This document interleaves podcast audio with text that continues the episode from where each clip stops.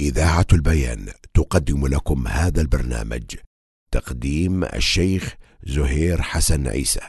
الحمد لله حمدا كثيرا طيبا مباركا فيه والصلاة والسلام على رسول الله وعلى آله وأصحابه ومن تمسك بسنته بإحسان إلى يوم الدين أما بعد. أيها الإخوة الكرام السلام عليكم ورحمة الله وبركاته. أسعدكم الله في الدارين. نكمل مع هذه السلسلة أعمال القلوب ومع درجات الخشوع. للخشوع ثلاث درجات. الدرجة الأولى التذلل لأمر الله عز وجل مع الاستسلام لحكمه والتواضع لنظر الله تعالى له. فالتذلل لأمر الله تبارك وتعالى تلقيه بصدق العبودية. يعني تتلقى أوامر الله عز وجل بصدق العبودية من غير استنكاف أو اعتراض ولا نفرة. وهذا من أعمال القلوب يعني الخشوع من أعمال القلوب التذلل من أعمال القلوب الانكسار من أعمال القلوب الانقياد من أعمال القلوب. ولكن هذا لابد أن أن يظهر على الجوارح أيها الإخوة. إذا فالتذلل لأمر الله تبارك وتعالى تلقيه بصدق العبودية من غير استنكاف ولا نفرة ولا تعال عليه أي فوقية. وإنما يخضع العبد لأمر ربه ومولاه سبحانه فيتقبل أمره مع الرضا والتسليم. وينقاد له ويتمثل لهذا التوجيه الرباني مع موافقة باطنه لظاهره وإظهار الضعف والافتقار لهداية الله عز وجل فهو منقاد لأمر ربه بقلبه وجوارحه متواضع متواضع له سبحانه. وأما الاستسلام لحكم الله عز وجل فيشمل الحكم بنوعيه. الحكم الشرعي فلا يعترض على شرائع الدين. لماذا؟ يعني لماذا هذا الحكم؟ ولماذا هذا الأمر؟ ولماذا هذا النهي؟ فلا يعترض على شرائع الدين وأحكام الله عز وجل الدينية. أيضا الاستسلام للحكم الكوني. فلا يعترض على أحكام الله القدرية الكونية.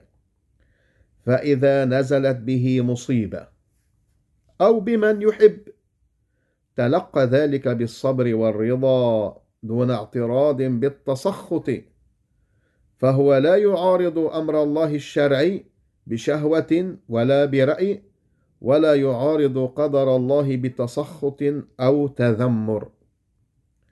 وأما التواضع لنظر الله عز وجل فإنما يحصل بدوام استشعاره. يش... هذا يحصل أيها الإخوة أنك دائما تستشعر المراقبة. من أسماء الله الرقيب. الله يراقبك. أنت تحت الرقابة. عندها يذل قلبه يذل قلبه وتنكسر نفسه. وتخضع جوارحه. هذه الدرجة الأولى من درجات الخشوع. الدرجة الثانية أيها الإخوة الرجوع إلى النفس باستشعار نقصها. لو الإنسان نظر إلى نفسه وجد أنه أن فيه نقص وأنه خطاء الاستشعار بهذا النقص وضعفها. الإنسان ضعيف وخلق الإنسان ضعيفا وعجزها فيورثه ذلك تواضعا. وأما في نظره إلى الخلق فإنه يرى فضائلهم ومحاسنهم. فنظره إلى النفس نظر انتقاص يزهده في مطالبة الخلق بحقه عليهم فضلا عن إكرامهم وإعظامهم له. ثم إذا إذا نظر إلى الناس لم يرى إلا آه لم يرى أي في الناس إلا إفضالهم وإكرامهم ومناقبهم ومحاسنهم فيثني عليهم ويشكر معروفهم ويحفظ صنائعهم فلا تضيع ولا تنسى. وهذا لا شك أنه من أكمل المنازل ومن أحسن أحوال النفس.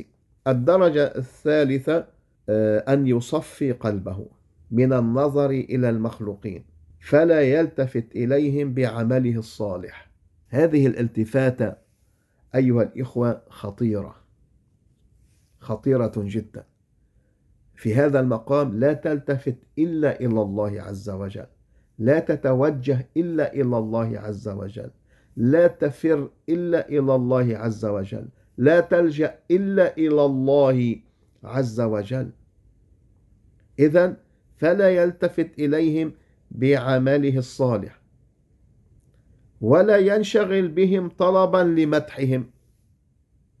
يعني لا تجعل هذا يعني همك وشغلك الدائم.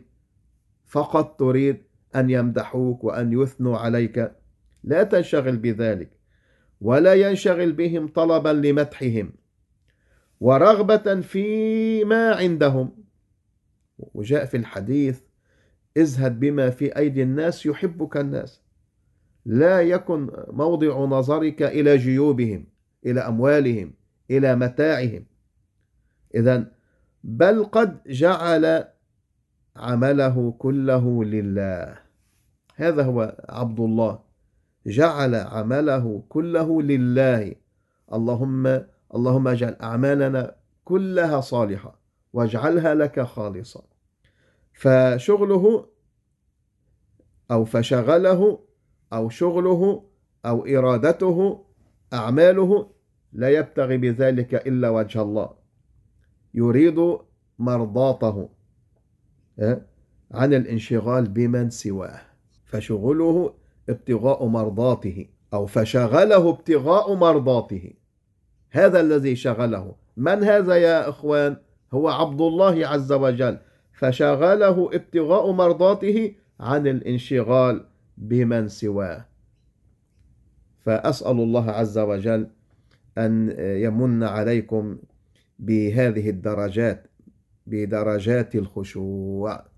آه، نكمل في هذا الموضوع ولكن في حلقة قادمة بمشيئة الله تعالى إلى ذاك الحين. أستودعكم الله الذي لا تضيع ودائعه وأصلي وأسلم على رسول الله. والسلام عليكم ورحمة الله وبركاته.